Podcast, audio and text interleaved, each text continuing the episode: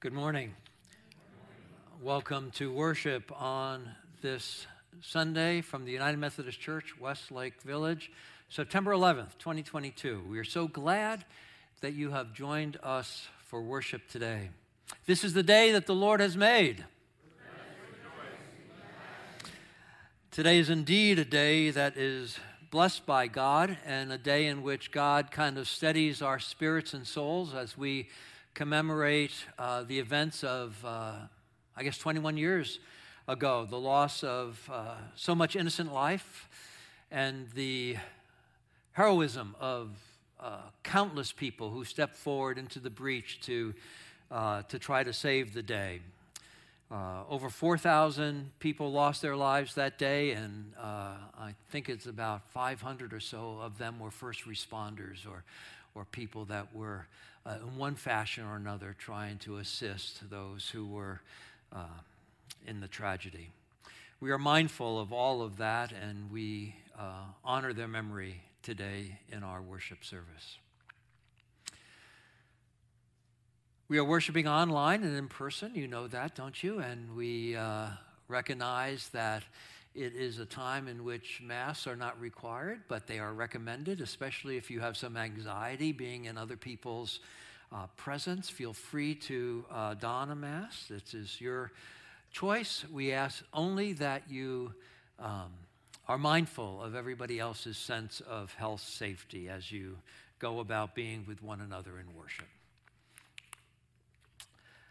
Today's flowers are here honoring Dale Donaldson from his wife Joni. We are uh, thankful for the life of Dale, which was a part of this parish for so many years, and that Joni is, is still with us. We, we cherish our memories and our present time with Joni.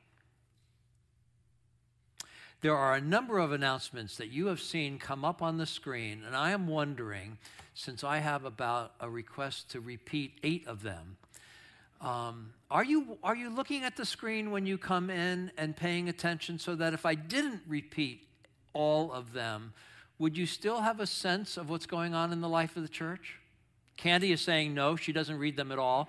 She has to be told exactly what's going on. Um, uh, how about the rest of you? With, uh, the whole, one of the advantages of the technology is that the announcements are up there for you, so they're screening through, and I don't need to get carried away and make 10 minutes of announcements at the beginning. I'm going to start blaming the length of the service on the announcements and not on my sermon from now on, all right? Just fair warning, fair warning. Today, all of you guys and gals who love the fact that we are trying our best to have a green campus, uh, today is your opportunity to meet after worship.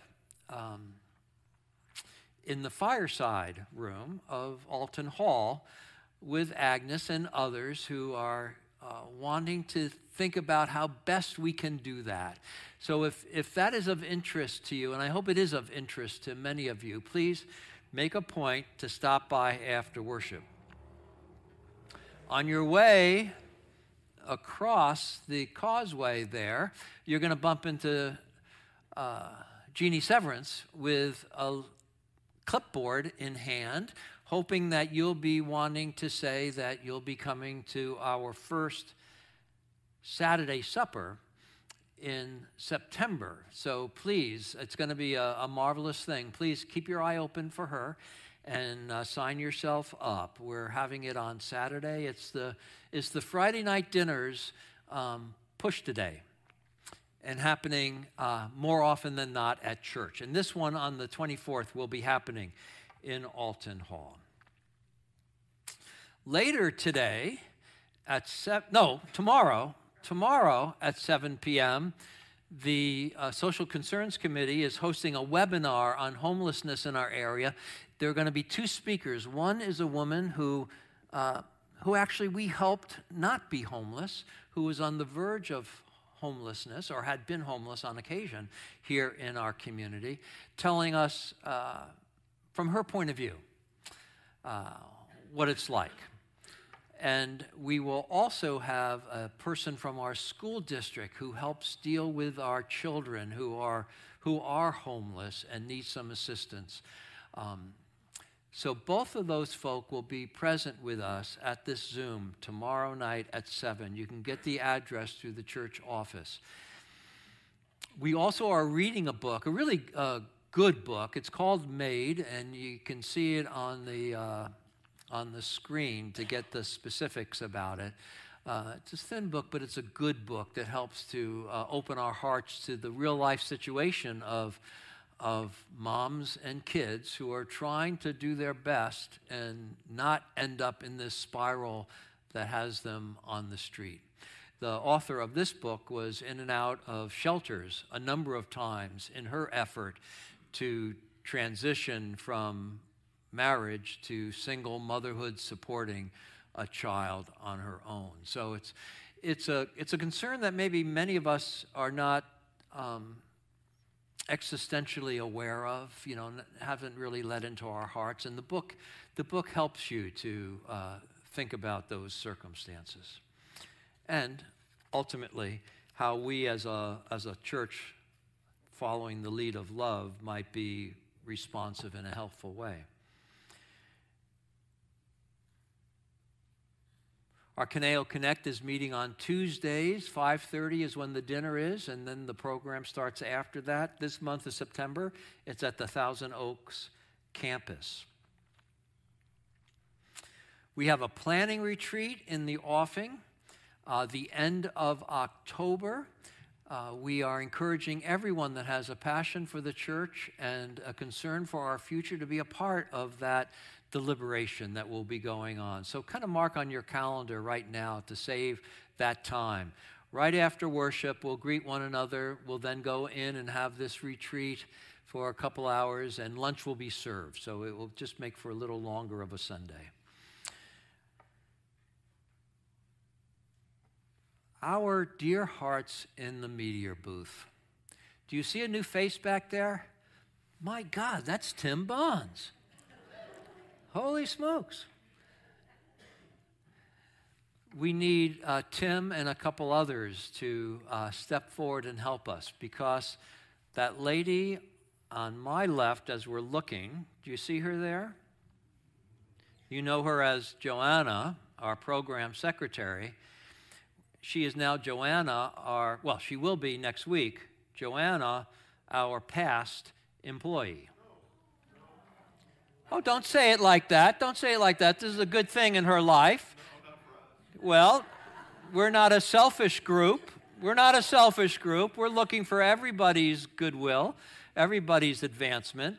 So, Joanna, we celebrate this with you. We are sorry to have you leave us because we have become so reliant on you, but Joanna's family is now at the age where she can work full time and doesn't have to show up and pick them up from school.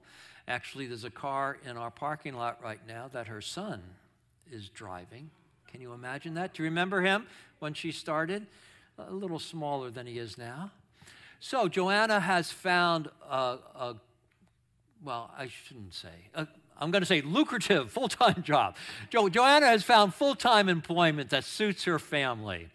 And so we celebrate with her her stepping forward into this next stage of life, even though it is a sad bit of news for us. We, we celebrate that and we wish her well. But what it also means is that one or two of you have the great opportunity to be a part of that team. And that team is going down in history for being super for this church. Uh, these people have stepped forward.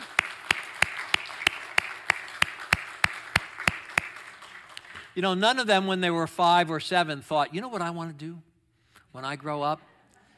Uh, none of them thought of that, but they have now found themselves being totally satisfied adults working in the sound and video booth. So that awaits you.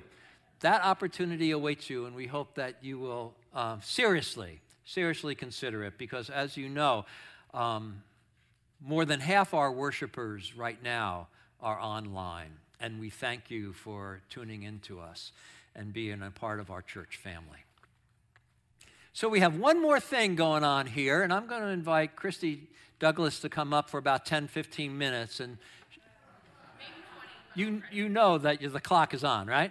All right. Christy Douglas. Why are you here, Christy? What's going on? Here to share some wonderful news about an event we are having next Sunday here at the church. The Women's Ministries Group is hosting a fashion and tea party. So we would love for any women in our community, not just in our church, bring your friends, bring your neighbors. This is an opportunity for fellowship and food and fun and to reach out to those in our community who maybe don't have a church home and might want to join us for a non-church activity to kind of dip their toe in, right? So um, we are having a cabi fashion show. So raise your hand if you know what cabi is. Walt knows because his wife certainly loves it. Cabi is an, um, a, a, clothing line that is sold much like Tupperware is sold um, in home parties. So we're having an in home party here at our church. A wonderful um, consultant, Kirsten, is coming to help us.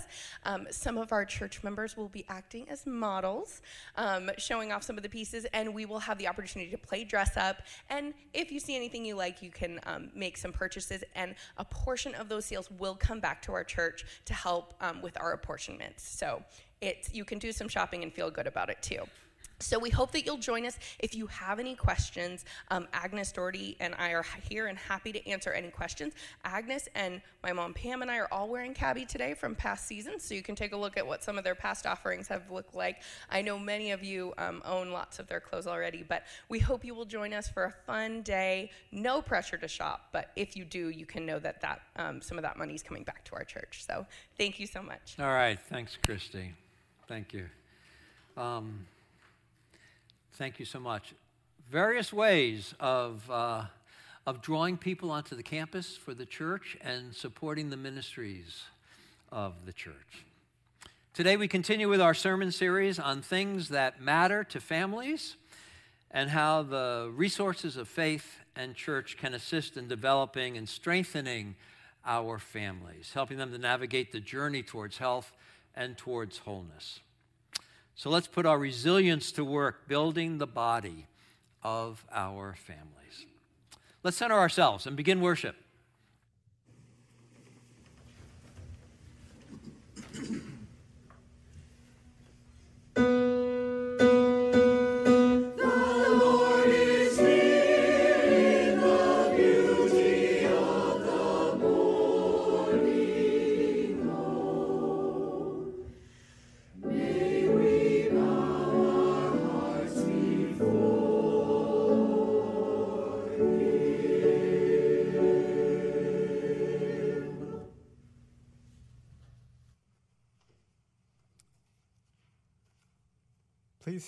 join with me in our call to worship and remain standing for the hymn and invocation. We come today to worship with our family and friends. May we be blessed by the grace of God. We seek strength for the journey that helps us live, love, and seek peace and justice for all God's children around the world. May God steady us and empower us on our journey. God, show us the way to life abundant and help us live our faith.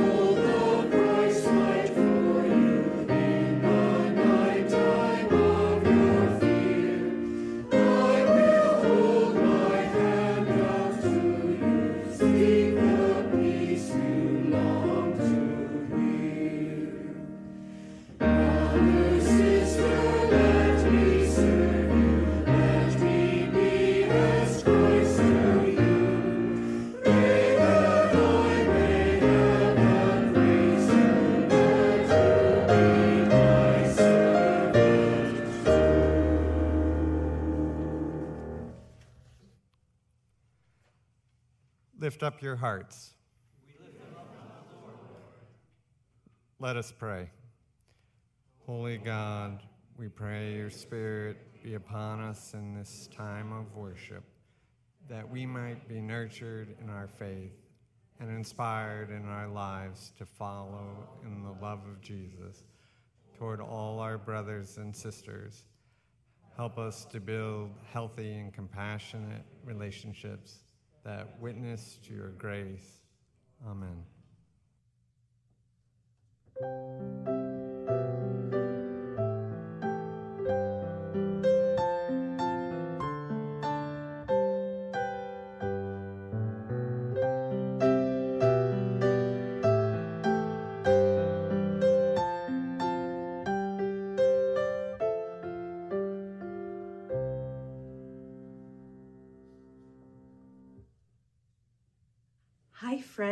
Pastor Christy is back with you. I, get to read you a story today out of one of my very favorite books Wild and Wacky and Totally True Bible Stories by Frank Peretti.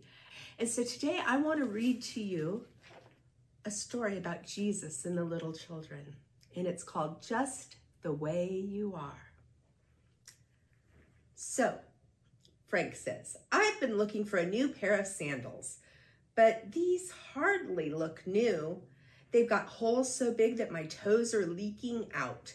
Whoever walked around in these babies probably wore their feet out too. Jesus walked all the time just to help people. His sandals probably looked something like these. One day, Jesus and his buddies hiked through Judea. They taught the people there to spread the good news about God. Everyone seemed to be getting into the spirit of things. Well, everyone except the grumpy guy named Melvin. He didn't like crowds. Oh, moaned Melvin. Swarms of people are rushing this way. Come on, Jesus, let's sneak down another path. There he is, a mom yelled, toting her two children. As the mob rushed over, the grumpy guy threw himself between Jesus and the crowd, shouting, Go away! But the determined parents ignored him, pleading, Jesus, please bless my child. Jesus, can you heal my son's wart? Lord, please fix my daughter's voice. She can't sing a note. Melvin shouted, Get back! Take every wart, every vocal cord, every wet little face home. Jesus is too busy for your germy rugrat. Calmly, Jesus said, Let the kids come to me. Jesus opened his arms and he hugged all the children. Hello, Rachel, Jesus said. He brushed his hand across her little head. Good to see you. Hannah and Roberto. Something tickled Jesus' toes. Was it a bug? He looked down and discovered a little girl playing with his sandals. Would you like to try on my sandals, Ruthie? The child beamed as she put on sandals that were way too big. Jesus, shouldn't we be doing something more important? asked the grumpy guy. Don't we have hungry people to heal and six people to feed? Or or something like that. My dear Melvin, said Jesus kindly, I also love to spend time with little children like these. Jesus gathered everyone around and spoke softly as he was sharing, as if he was sharing a big secret. God's kingdom belongs to children like these. No one can go to heaven without becoming like a child. The grumpy guy's eyes filled with tears and his lower lip began to droop and wiggle. I can't go to heaven if I'm not a little boy, Melvin was whined. That's not what I meant, answered Jesus. Children have the qualities God loves most, Jesus explained. They trust Him and they're open with their feelings. They have faith in others, and in these ways, we should never stop being like children. And we should always stop to help children in need. Grumpy Guy wiped away a tear. I'm sorry from keeping these little ones away, he said, even though they have wet faces. Jesus smiled. Your face is pretty wet too, buddy. And Melvin's grumpiness slipped away. Clasping hands, everyone formed a circle around Jesus, and Melvin began to sing. Jesus loves the little children, all the children of the world. Any color, dark or light, they are precious in his sight. Jesus loves the little children of the world. Melvin learned one of the best lessons that day. He learned how important it is to help all people, no matter what they look like, where they live, or how young they are. Jesus loves everyone, and we should too. Now, take a good look at the people around you and do something right now to help someone else. A good deed shows how much we care and reminds people how much Jesus loves us all. Let us pray. Mighty God, thank you so much that we as children are called into God's kingdom. Help us to show love to everybody we meet in all that we do. Bless us this week as we go back to school, hang with our families, play in the backyard, whatever we do. And we ask this in Jesus' name. Amen. All right, guys, have fun in class.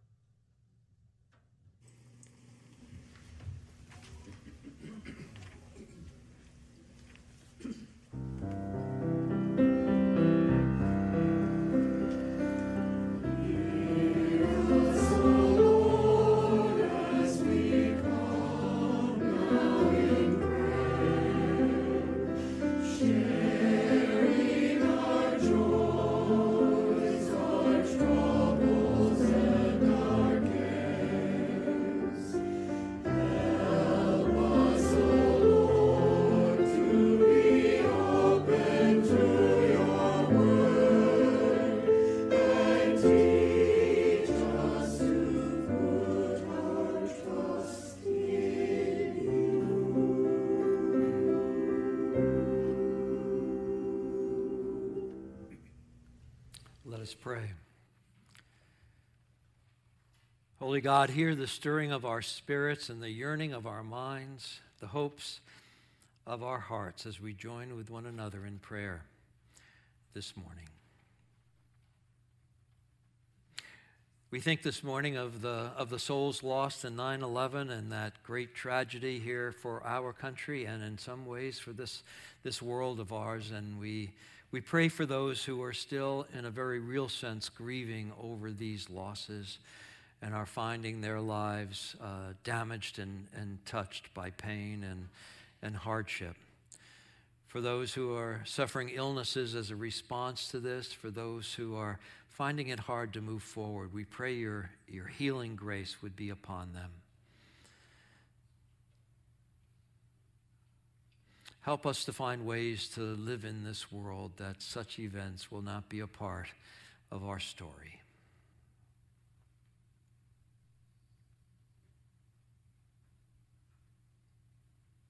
We think of the places around the globe in which there is war, in which there's oppression, and we realize that much still needs to be done. Famine and drought plague different countries and different parts of this globe. Call us to revival of good stewardship of our planet and of one another's lives. That we might emerge into being a loving family of your people. O oh Lord, hear our prayers. We think this morning of Kathy Drake and her husband Ken, of Bill Notoff and wife Sandy, of Bretta Jetter and Sally DeLong as they, as they deal with cancer, the treatments, and the way in which it affects their family and loved ones. We pray for their strength and we pray for their support. O oh Lord, hear our prayers. For Bill Kahn and Kim Flintoff as they move through their time of hospice O Lord, hear our prayers. For the Riveras, Mary Nolan, Evelyn Rogers, Carolyn Syracusa, Cindy Fracconi, as they all deal with healing from medical procedures or injuries, we pray that your power would be with them. O Lord, hear our prayers. We think of Michael Lamberg, son of Stephen, who is recovering from hip surgery this morning. We think of Crystal Newkirk as she goes through the difficulties of her pregnancy. We pray for them both. O oh Lord, hear our prayers. For the sister of Susanna Judd Newkirk, who is going through a difficult time now in life, we pray that you might help her find her way. O oh Lord, hear our prayers. And as our gaze is, is uh, given to the situations of the world, we also think of England and the grief the country is feeling in the passing of its queen and then the taking on of King Charles. We pray that all would be well in this transition. O oh Lord, hear our prayers. For those suffering of COVID and those being caregivers, we, we pray your strength. O oh Lord, hear our prayers. We pray for our church as it continues in its ministries through these times. We ask your help, Lord God. We ask your help in maintaining and increasing our effectiveness and our vitality. May the good we do be pleasing in your sight and be to your purposes. We pray this all in your Son's holy name. Our Father, who art in heaven, hallowed be thy name. Thy kingdom come, thy will be done, on earth as it is in heaven. Give us this day our daily bread, and forgive us our trespasses, as we forgive those who trespass against us and lead us not into temptation, but deliver us from evil. For thine is the kingdom, and the power, and the glory forever. Amen.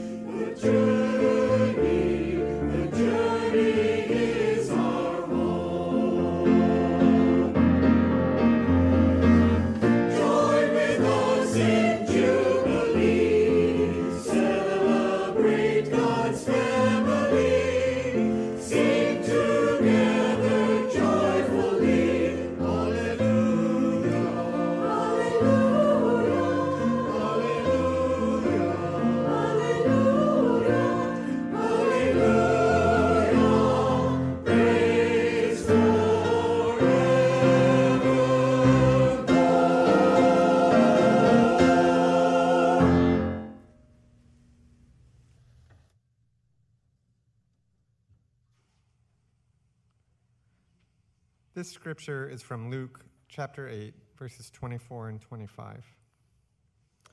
They went to him and woke him up, shouting, Master, Master, we are perishing. And he woke up and rebuked the wind and the raging waves. They ceased, and there was calm. He said to them, Where is your faith? They were afraid and amazed, and said to one another, Who then is this, that he commands even the winds and the water, and they obey him? The word of God for the people of God. Thanks be to God.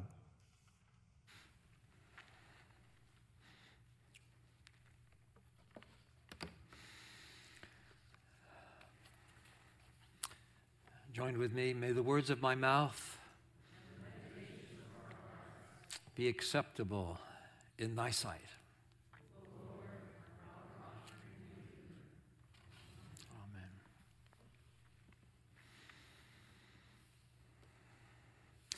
Well, that is a beloved passage, isn't it? One that we probably remember from our childhood and if we think about it, it may be one that we still appreciate a great deal now that we are moving further along in our lives. Jesus and his disciples are out on the, on the Sea of Galilee. And a storm comes up during the evening, and the boat is being battered around and it's taking on water. Disciples are, are in a panic. Yet Jesus is sleeping through it. Now, those of us who went to the Holy Land and saw what's called the Jesus boat may wonder how that actually happened because, you know, that boat is only like 15, 18 feet long. You know, how could they be on top of each other with Jesus still sleeping through it? But it, it gave us a sense to picture it, to kind of picture the story, to, to sense how it may indeed have happened. When, I, when I've sailed in my, my little sailboat on the, on the coast by Ventura, uh, even on a non uh, stormy day, the, the seas can be high enough that on the low point of the swell, water is above what we see. The Sea of Galilee may not have that kind of high seas, but it can turn quickly from pleasant to unpleasant seas.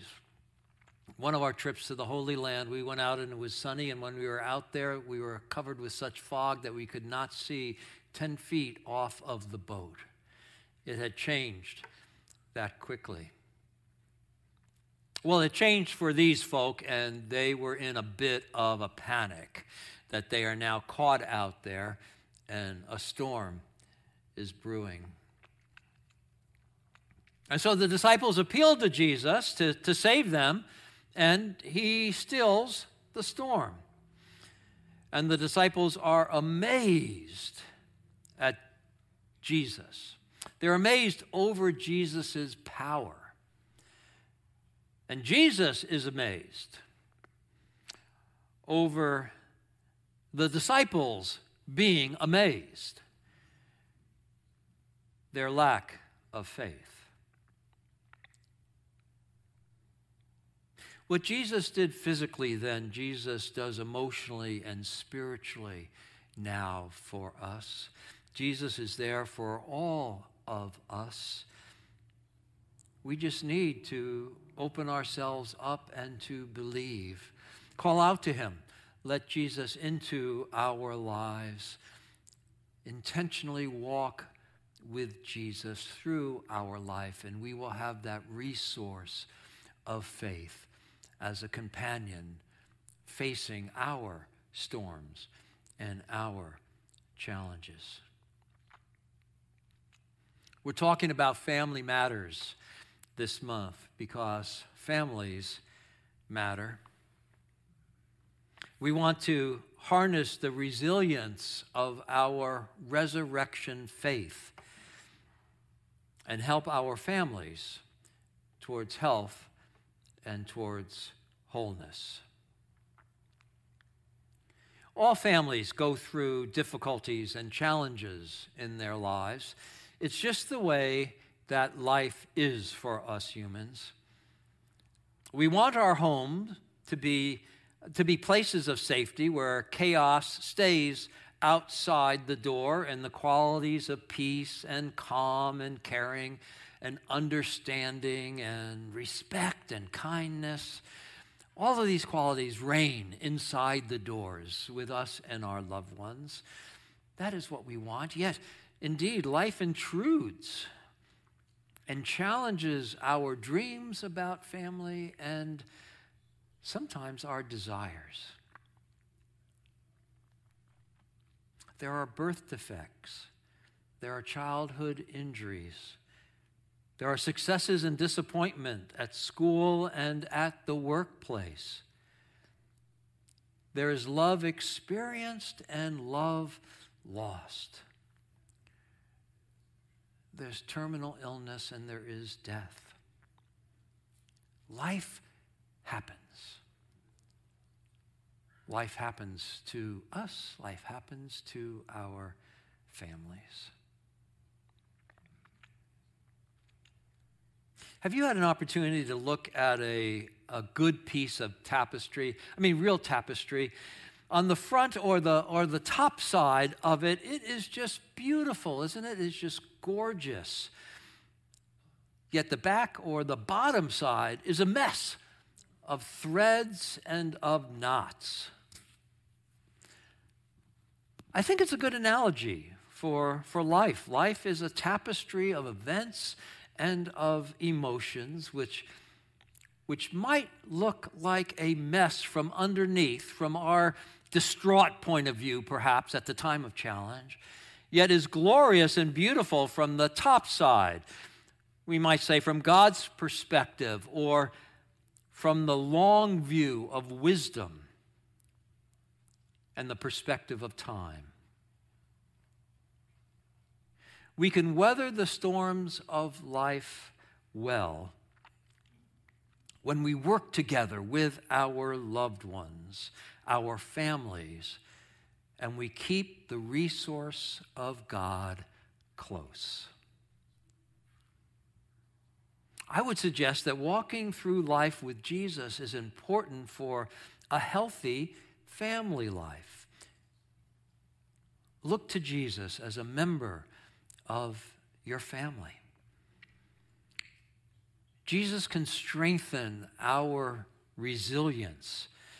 Jesus helps us to manage the storms and emerge from them as best we can.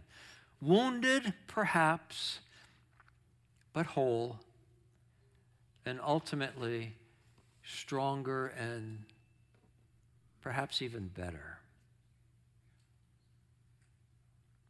So, parents, grandparents, caregivers, put on your oxygen mask first. Do you remember that book? Did, did you read that book? That was kind of fun, wasn't it? Airplanes have emergency procedures that they advise us on, and one of those procedures are that the adult should put their oxygen mask on first so that they then are sustained in helping uh, their children or their dependents that are around them. And dealing with distress in life, I would suggest that parents, grandparents, caregivers, well, you get yourself straight with God first so that you can help your kids. Develop your spirituality and your trusting faith in God so that that is who you are. That is your center point. Do that. And model that then. Teach it then to your children for their use. They will see you using it, appreciating it, and they will take it to heart. I had some ice cream once, and Dylan hadn't had ice cream yet, and he looked at me and said, Can I have some of that? And I said, No, it's just for me. I did not say that. You know I didn't say that, right? I didn't say that. I said, Pop Pop loves ice cream. Do you want some ice cream? He likes to do this. And he said, Yes. Develop your spirituality. Lead your children forward in their faith. When challenges come to one of you in the family, all of you will link hands, hearts, and spirits and help one another through it. That's the blessing of having loved ones around you.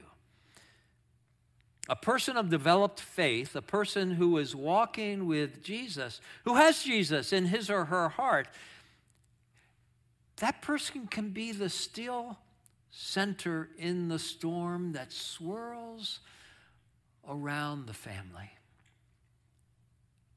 Be at peace, and all will be well.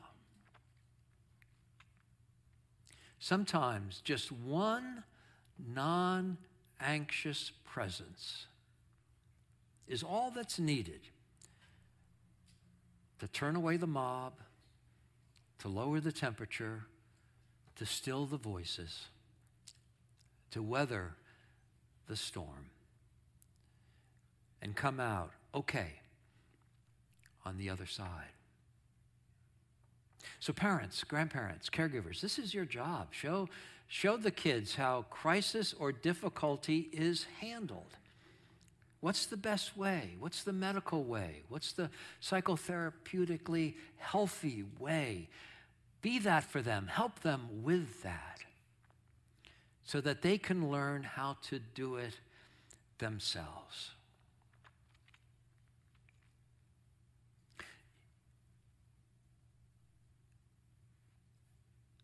Dare I give a football illustration? Yeah, I'm gonna. That great quarterback for USC. Did you all watch that game yesterday, by the way? You Bruins, did you happen to catch that game? The quarterback, for I think for over a decade, has been eating certain really healthy things and exercising in a certain kind of program, has followed a pattern of health for body so that he could excel. He now thinks that's normal life. He thinks that's how life should be. Now, if he was brought up on burgers every day and fatty french fries every day, he would have thought that's the way, that's the normal way, that's what mom and dad did for me. Parents, grandparents, caregivers, we have a great opportunity to influence for health, for wholeness, for helping this child of God become the best he or she can become under the circumstances of their lives.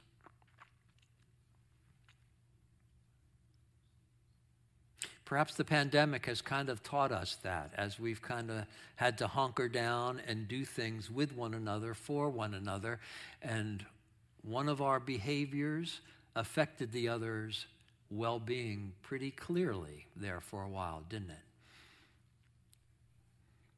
We've done well.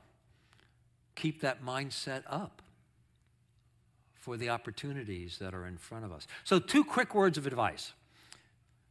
Two quick words. One, concerning relationships, respond, respond don't react. Respond to the circumstances that come to you.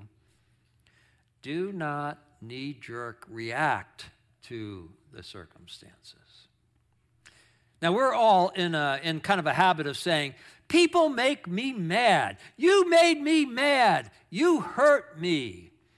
And we point a finger and we accuse the other. We're in a habit of doing that. But you know, the choice to allow what that person did or what that person said to anger or hurt your feelings is your choice, actually. We give others power over our emotions, yet we are taught that we really have the power over our emotions ourselves, and we can exercise that power Now, being the people pleaser that I am, maybe you didn't recognize that because I bother you on occasion. But being the people pleaser I am, many clergy are that. They just seek to. It took me a long time to, to learn that, that I actually was really responsible for my emotional well being. It's not an easy lesson to learn, but it's a lesson all of us need to learn that we have the ability to perceive what is happening around us, to take a breath, and then respond in as healthy a way as we can to that rather than knee jerk reacting in anger or feeling of threat to what is around us. So, turn off your hot buttons if you can, or at least tone them down, right? Make them less quick to snap. Be centered, take a breath, stay in balance, and then respond to what is happening to you. Hard lesson, but oh, so important. Second thing, concerning our health. We are our bodies, right? We really are. Yet, yet more importantly, we are the core of who we are. See if you can get the difference I'm trying to draw here.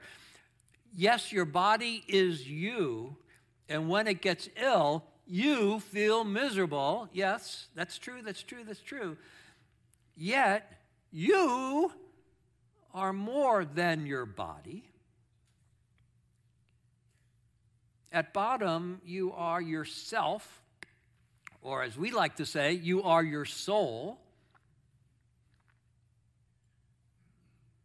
Rolling Stone had an article some years ago called the, the Toughest Man on TV, and it was about Michael J. Fox. You recall that Fox became very famous for being a, a, TV sitcom actor with Family Ties and Spin City.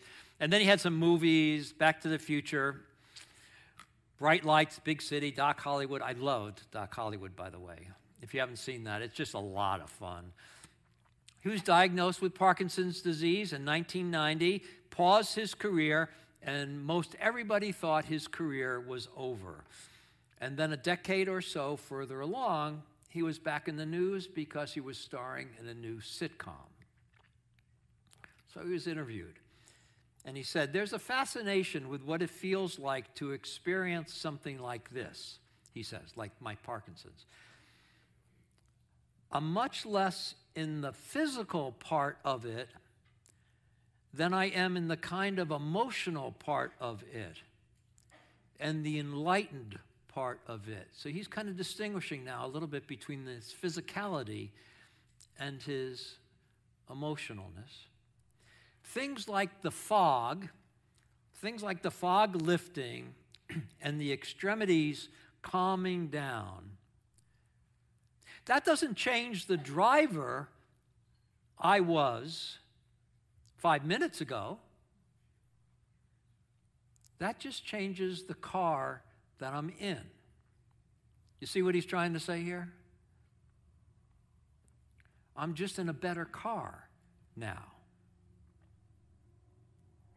So he, he somehow figured out what's called disassociation from his body to be able to live with his body and work as best he could with what was happening to his body. It might, this kind of disassociation might feel kind of odd, yet it really is essential, essential to life for, for all of us to recognize the me inside of the me, especially when stuff is happening to the body of the me. For as much as a sense of wholeness involves the body and a sense of, of wonder over its complexities and the miracles of life is really crucial to our healthy sense of living, we want to kind of have that, you know. Our bodies, though, are terminal and we die, and our bodies will break down and they will cease functioning. Yet, our inner self, we believe our soul will live on. And so, the child that loses an arm, or the spouse who is infertile, or the, the older adult who gets Parkinson's has, has the opportunity through the Spirit within, matured by the influence of God over years, to continue on living and continue on in a productive and a healthy manner. They can weather the storm with the resilience of their resurrection faith to see themselves, yes, as someone with a physical problem or a, a unique or a, or a difficult challenge, yes, yes, yes, true about themselves. Need to have that. Yet, also to see themselves as someone who is more than that situation or that circumstance. Becoming someone who can move forward as well as it is possible for them to move forward. The problem, the challenge, no longer defines the person. The inner self, the soul, is allowed to define the person. Well, both of these postures, being responsible for your own feelings and your own actions, and seeing yourself as your essential self, not your circumstance. Both of these postures, both of these postures towards life can be taken and aided in taking by your faith in Christ Jesus walking with you through life. Jesus helps us work well with others and with, and with ourselves. And with, with Him within, we can weather well the storms of life. We're talking about family matters because families matter. Take these words of advice to, to heart. With your faith, you have the resource you have a resource through the storms of life. Our resurrection faith is the backbone of our resilience and the way forward to health and to wholeness. Amen.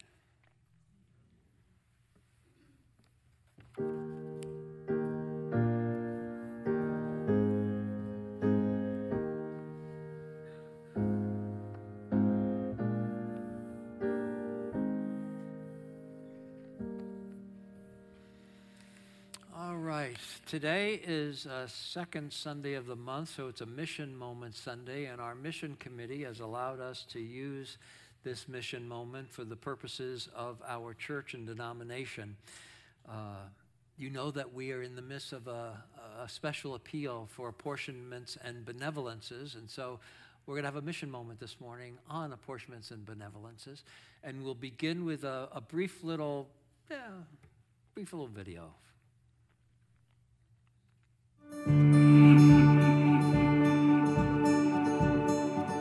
in our divided world, our church is united in our desire to help the hungry feed themselves,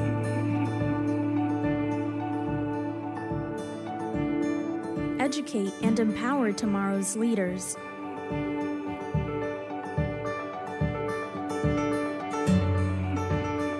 promote health and wholeness for all,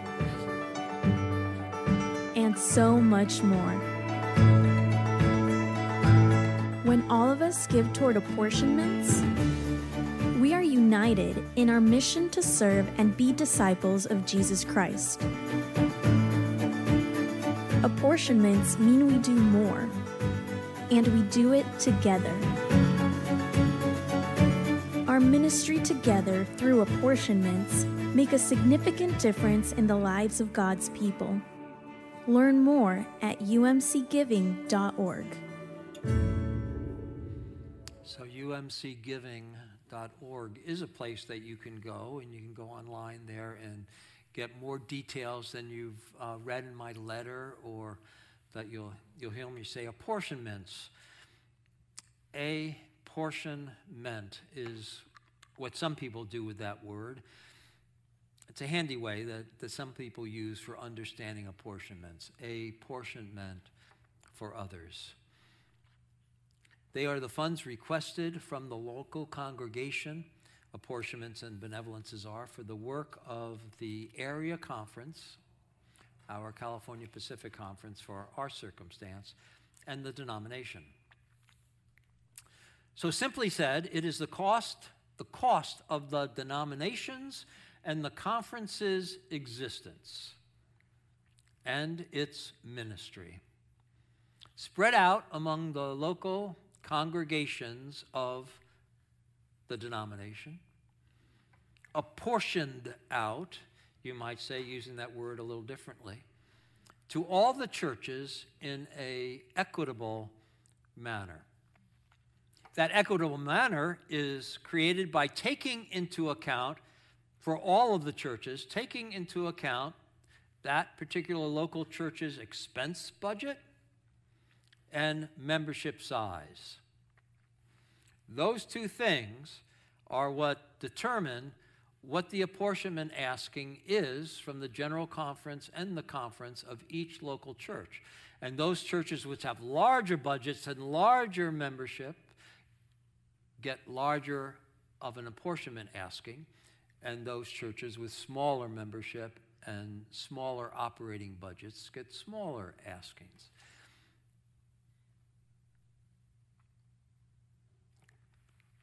Without this funding, the work of the larger church suffers, and the doing of good of the larger church is weakened. So now you've received a mailing from the church, which, is, which was highlighting the work of apportionments and benevolences, what is done by our giving to apportionments and benevolences, locally, nationally, if you paid attention, locally, nationally, internationally, such as compensation for bishops, for DSs, for missionaries, for the office staff of all of those structural hierarchy things of the church across the globe. Bishop Hagia here, Bishop Edward Khegay, who is the United Methodist bishop in Ukraine and Russia. We have one that's trying to walk that line between those two warring countries. His salary is paid by apportionments. Missionaries throughout the world. The denomination's offices, Nashville, Washington, New York. Hospitals, clinics, seminaries, and schools are paid for by apportionments and benevolences. Our Africa University in Zimbabwe, the, the one seminary of the Methodist Church on that continent, is paid for by our apportionments. Claremont School of Theology, an hour down the 210, is our conferences seminary. Our apportionments support that seminary. Apportionments and benevolences generate student scholarships and payment for community organizers who are doing good in various situations of rural and urban settings. Rachel and I both received scholarships when we went to seminary. We got those scholarships because people a generation in front of you guys gave to apportionments, and the quantity of money in that scholarship fund was enough that we both received scholarships going to seminary. My kids worked in a community uh, job here in, uh, in Oxnard called Ventura County Clergy and Laity United for Economic Justice. Both of my kids at some point worked in there as a part of the staff their pay was partially covered by grants out of our conference. Curriculum, publications, and archives are supported by apportionments and benevolences. The Micah Bible study that our uh, Social Concerns Committee is leading or led us through, that Bible study was written and published by apportionment dollars. Cokesbury is our publishing house. Congregational starts and renewals and new strategies for the future of the denomination, of the conferences, are supported by apportionment giving. We have received a, a $20,000 grant for Conejo Connect. comes from giving to the denomination. Emerging congregations, new church starts are supported by apportionment dollars. During the pandemic, all the clergy's pensions were paid by apportionment dollars, not by the local churches because of the stress of the pandemic upon the local churches. Interdenominational relations and interfaith relations, our participation in those things are paid for by apportionments and benevolences. If you think the Christian church has a good word that it needs to say to a warring world, well, your apportionment dollars are helping to support our bishops and functionaries of our denomination to participate in these collaborative discussions of peace.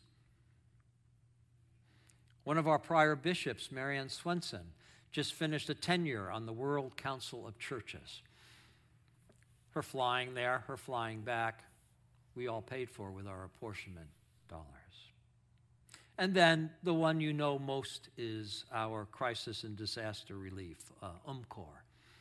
When we put in money for UMCOR, all of it goes to the people in need.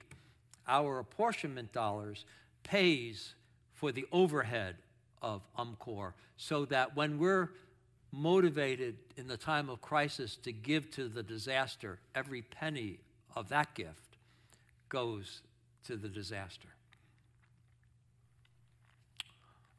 Apportionment and benevolences are the way by which you link arms with other United Methodists across the community and the world to get these good works done. Our reach and our effectiveness is multiplied by this connectional pool of resources and personnel throughout the denomination, throughout the globe. Just as we had UMCOR come here for our Thomas fire and for the fire here in our community that raged up and burned some of our homes around here, just as we had UMCOR come and help us with our own personal disaster locally, it also helps elsewhere around our nation.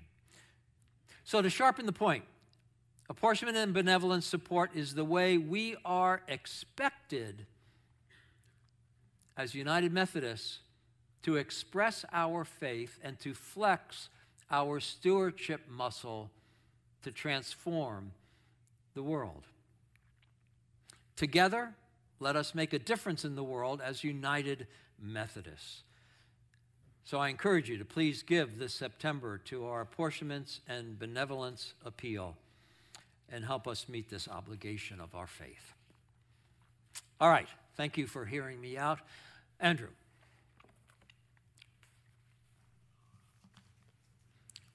You are invited to share of your financial resources via the instructions that will appear momentarily on the screen help to support the ministries of Christ that happen through our congregation.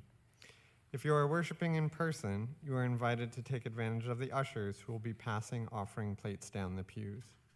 Your generosity is needed to keep us going, to keep us doing the good we do.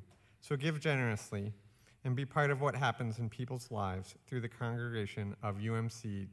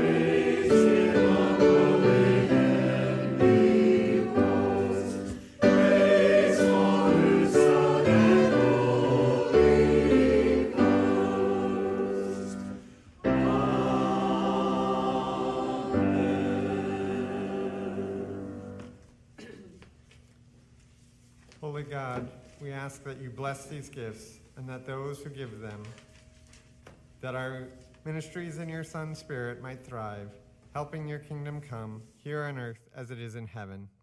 Amen.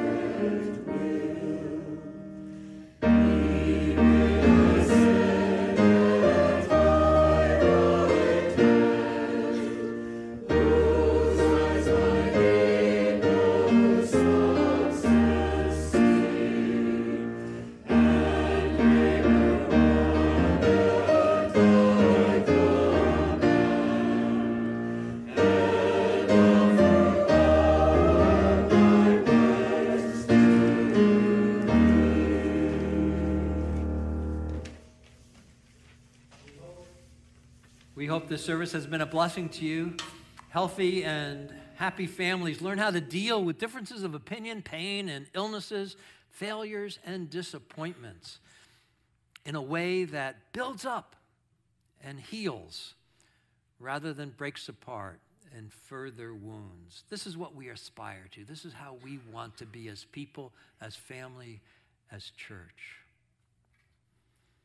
Our faith helps resource us in being resilient and growing towards wholeness. Let me just remind you that our hospitality committee is outside with some good uh, nibbles and drinks. God bless them for helping us to, to be a family that enjoys being together. So be sure as you leave to enjoy yourself. Let's work with the Spirit and one another, making this a great day. Stay safe, be healthy know that you are loved.